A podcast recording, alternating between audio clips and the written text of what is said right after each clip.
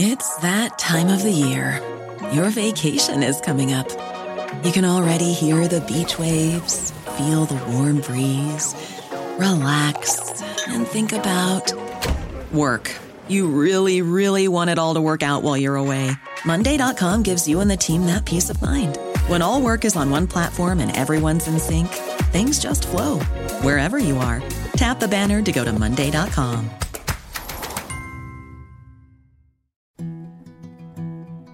science story, huh?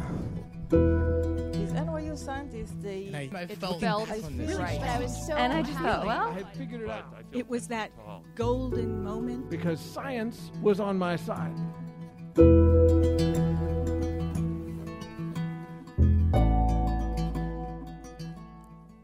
Hey everyone, I'm Ben Lillie, and welcome to the Story Collider, where we bring you true stories of how science has affected people's lives. This week's story is from Amy Cuddy. The story was recorded in May 2013 at the Bell House in Brooklyn as part of our three year anniversary celebration. Our four year anniversary is coming up. Head to storycollider.org for details.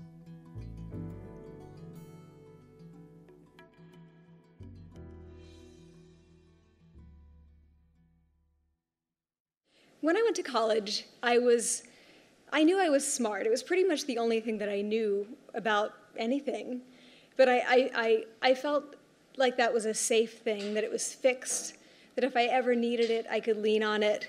Um, I wasn't particularly driven. Uh, I didn't know what I wanted to do.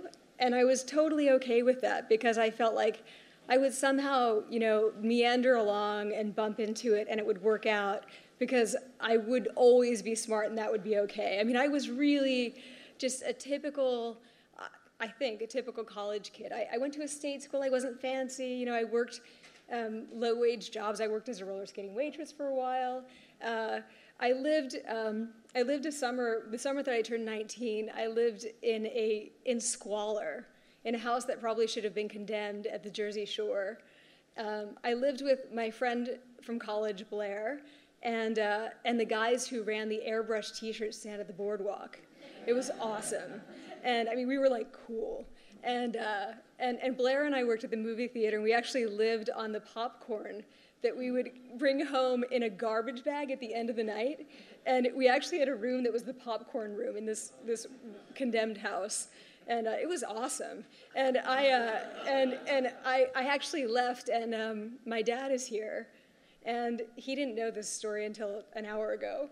Uh, but I left in the middle of that summer before I turned 19, and um, I, I hitchhiked to Indiana to follow the, the dead. And I was a deadhead. And I, this, is what, this, was, this is what's so great about this image. So I, I left. I was like, Blair, don't tell my parents if they call. There was no phone, so, you know, not to happen anyway. But I, I went to hitchhike, and I was like, you know, I went to the edge of Ocean City. That's where we were, Ocean City, which was dry, by the way. And I had, this is what I had with me, like cut off overalls that I had gotten at the Goodwill, and um, and a backpack, a JanSport backpack. And I had sewn a dancing bear onto the back of it, and it had my initials on it because it was in, from high school. So that's what I went to follow the Grateful Dead in. You know, so that was that was that was when I was you know turning 19. That was before, between my freshman and sophomore years of college.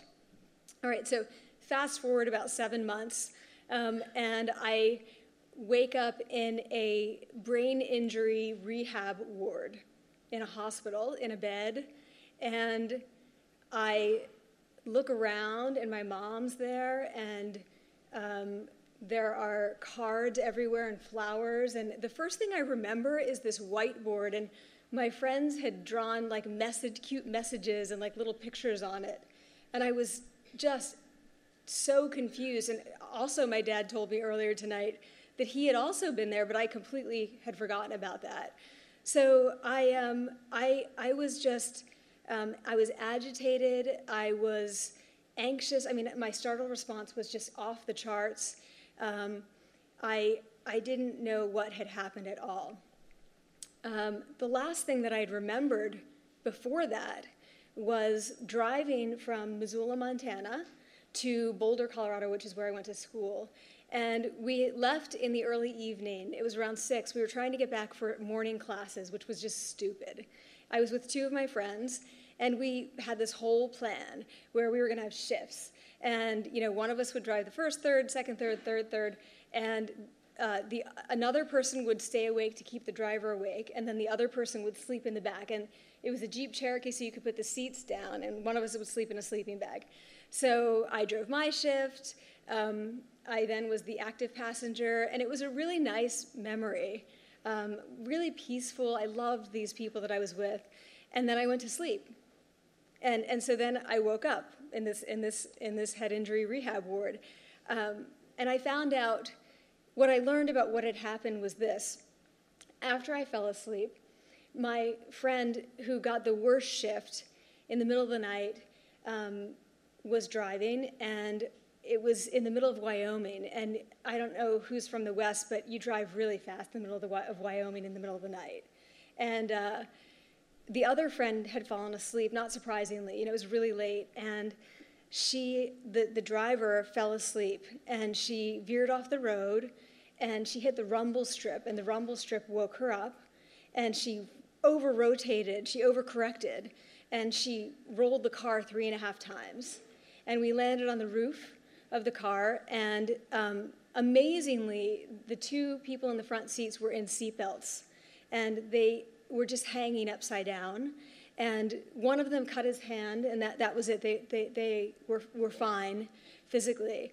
I was in the sleeping bag and got thrown out sideways um, beyond where the car landed. The sleeping bag actually probably helped me. Um, and I was asleep, and that probably helped me. But uh, when I woke up, I, I had, uh, the, what was not in the sleeping bag was, you know, had been like abraded by the highway, and I lost a pretty big chunk of my scalp, which has been repaired over many years. Um, so, although when I woke up, it wasn't there, and I was like, what is going on up here?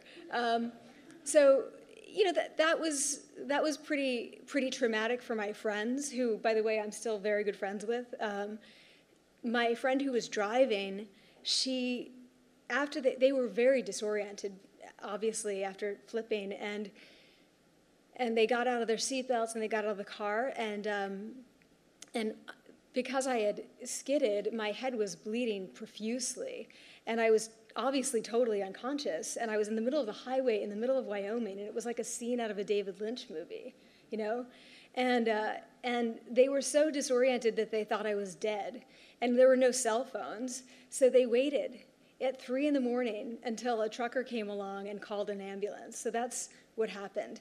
And my friend, by the way, who drove, um, even though you know she knows that I'm doing well, she says she still thinks about that every day. You know, it's really like that kind of situation isn't just. Um, it, it, doesn't just injure the, the person who's obviously injured, it injures all, the, it injures all the people that are involved, even though it was a single car accident.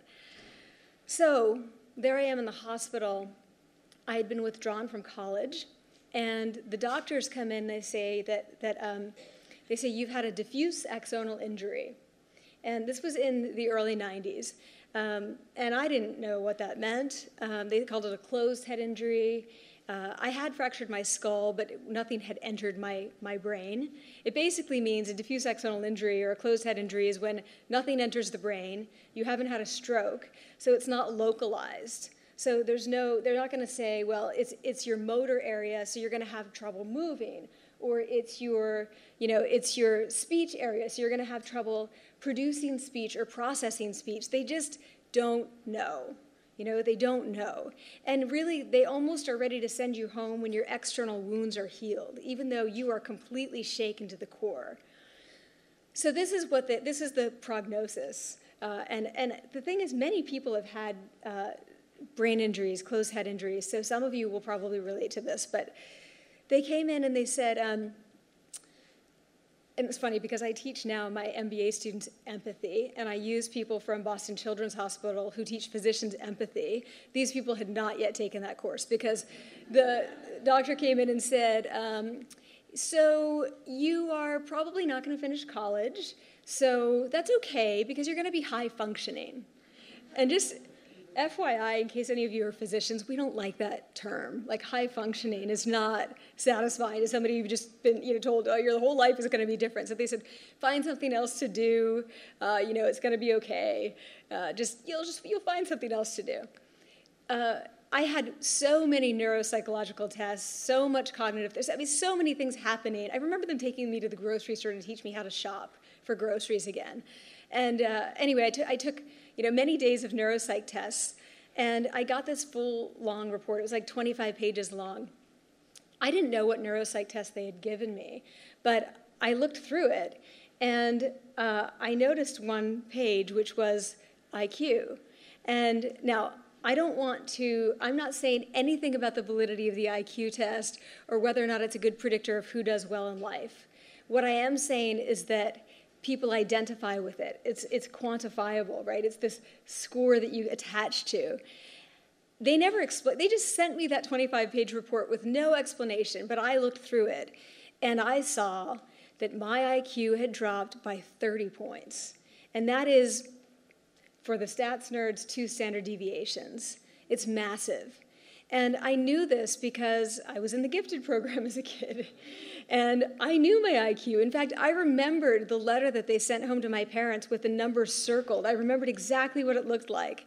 And so I knew how big a drop that was. But here's the, the one part of the craziness of head injury and doctors is that they they they sort of exploit the fact that you're head injured and they don't tell you much. You know, they, you sort of experience the same discrimination that older people experience, which is that they don't give you full information. So nobody really explained it to me. I just saw that, and I was pretty destroyed by that. So basically, the doctors were telling me, "You're not." You're not smart anymore, you know? And that was a core part of my identity. And it was, as I said, it was something that I thought was fixed that could never change. So there was that.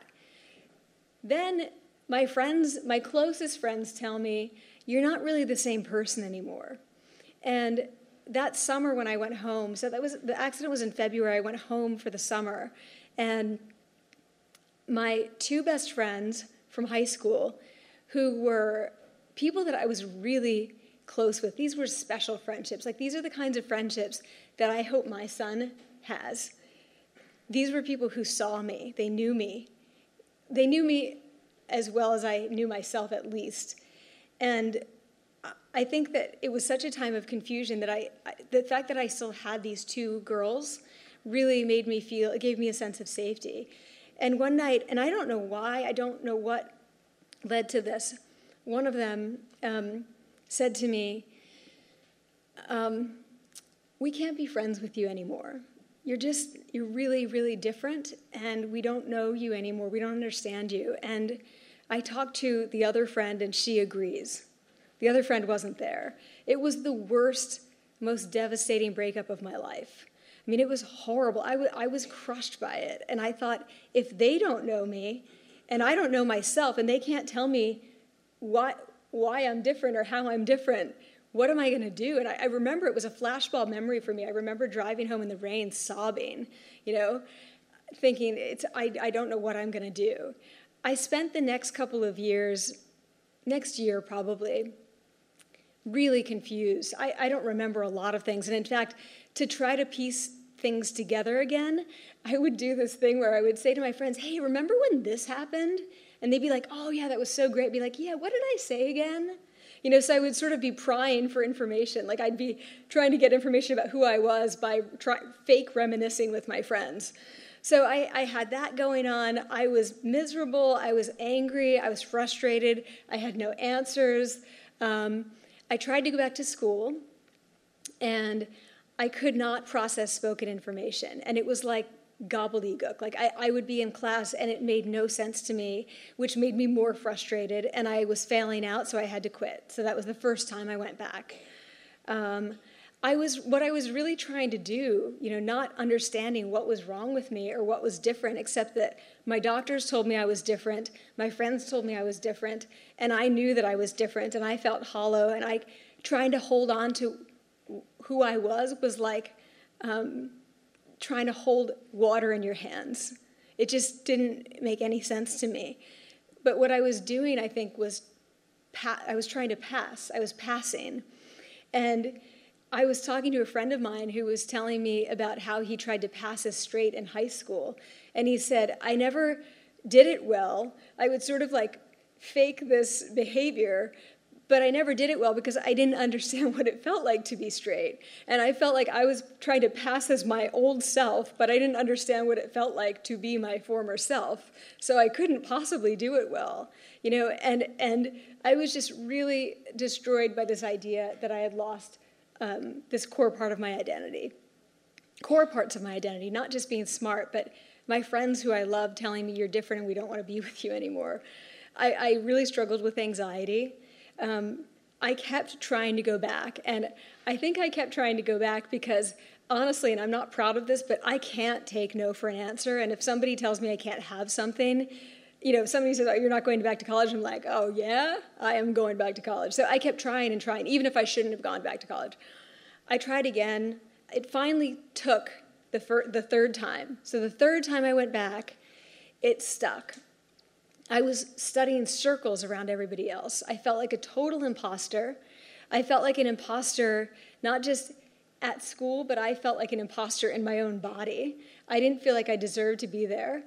Um, and it, it part, but part of why it stuck that time was because I found something that I wanted to study. I wanted to study head injury because I realized after this experience, you know, that we knew so little about this tiny, tiny, tiny amount about closed head injury. And for some reason, it just wasn't, it wasn't as, maybe it wasn't as sexy as other kinds of head injury, or maybe it was just so hard to, um, to image you know, diffuse axonal injury that people weren't studying it, but I really became motivated to study it.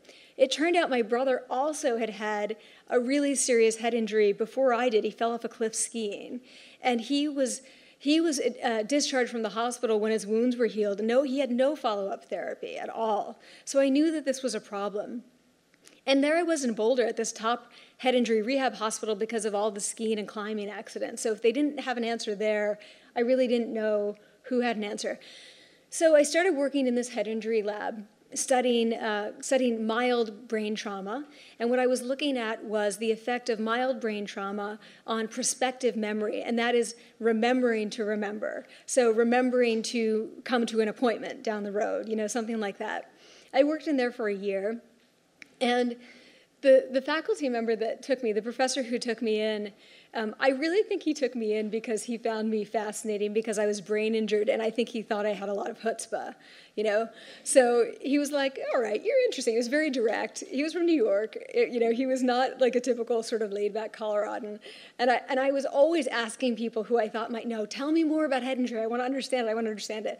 And he said to me, "Look, Amy, this is let me explain it to you in the simplest way a, a diffuse axonal injury he said, um, Your brain's an onion. And I, let me just say here that I'm going to offend neurologists and neuroscientists by simplifying this, so apologies.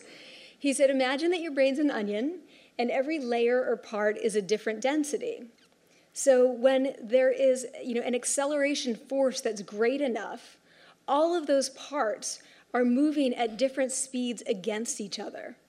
And what's happening is that those neural fibers, those axons, that are connecting all those parts of your brain, from the primitive parts to the most evolved parts, are dying. All of those axons died. So you've experienced a little death all over your brain. And so what that means is that you don't change in one way. Your affect changes, your intelligence changes, your um, behavior changes, your movement changes, your personality changes, everything changes a little bit. And that is why we can't tell you this is what you should expect. This is what's going to happen. And that was a huge relief to me and also really unsettling at the same time, you know? I mean, what I'm never going to get the answers that I want to get. I ended up leaving the lab not not because I didn't like working with this person, but I realized this was in the mid 90s that it wasn't going anywhere. That area just still had no momentum. No one seemed to care. It wasn't, it wasn't interesting enough, and I wasn't getting the answers that I wanted to get. So, you know, I ended up leaving and, and, and going into another, another area of psychology. Um, and I don't know, you know, when people say, well, what, what is different about you now? the, the craziness of head injury, part of it is that I don't know because I can't remember. You know, I just don't know what was what I was like before. I only know what I am like now. I don't know how I ended up at Harvard. It was never on the radar for me, ever. And I ended up at Harvard studying how people can become their aspirational selves. Like, how can you become a self that you're not now?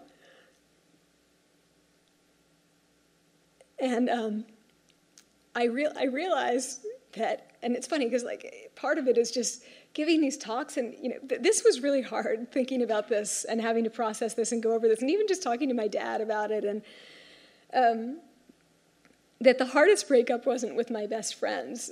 What happened was that I realized I had a moment where I realized that I had to break up with my past self, that I was never going to be that person again, and that we weren't communicating well anymore, you know? It's like in a relationship when you, it's not terrible, like you're kind of comfortable, but you don't know each other anymore, you're drifting apart, and you just know that you're never to know each other again. You're never to come back together again. And you have to let it go. I had to let it go, and I felt guilty. I felt ashamed. I felt um, it was really hard. I felt like I was dishonoring my true self, this idea of the true self, that the true self was the person I was before the accident, and I could no longer ever again be my true self. But I had to break up with myself, and that's what I did. And I, you know, when you break up with someone in that situation, um, you you don't know what's out there. Like you don't know if you're going to meet another companion. You just you're taking a leap of faith, and that is that is what I had to do. And I think that um, if I had not been able to make that break, and that break was really hard for me to make, nothing would have happened. Thank you.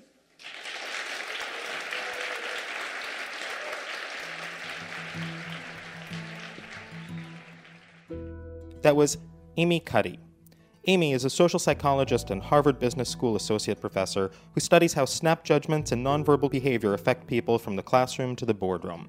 Her fascinating work on power posing reveals how your physical posture affects not only how others see you, but also how you see yourself, your own hormone levels, and your performance and important life outcomes.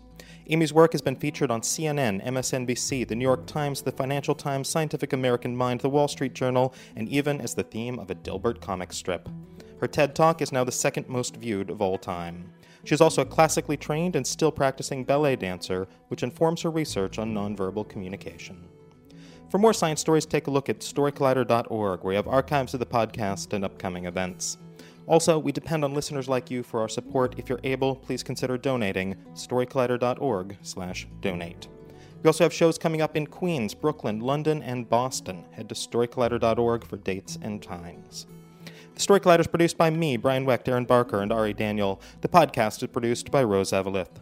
Additional help from Brooke Williams, Lena Groeger, and Justin D'Ambrosio. The theme music is by Ghost. Special thanks to the Bell House for hosting the show, and to the world for sometimes being okay with change.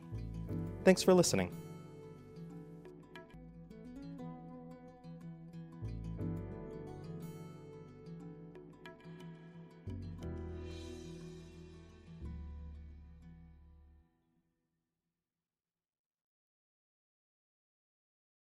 Have you heard about the 2018 study that showed half of prenatal vitamins tested had unacceptable levels of heavy metals?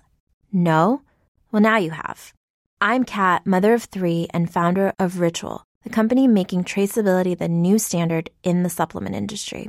I remember staring at my prenatal vitamins and finding all these things I was trying to avoid high amounts of heavy metals, synthetic colorants, and unnecessary ingredients. So, at four months pregnant, I quit my job and started Ritual because I believe that all women deserve to know what they're putting in their bodies and why. I'm so proud of our prenatal vitamin. The ingredients are 100% traceable, it's third party tested for microbes and heavy metals, and recently received the Purity Award from the Clean Label Project. You see, we trace like a mother because, let's be honest, no one cares quite like a mother. But don't just take my word for it. Trace for yourself with 25% off at ritual.com slash prenatal.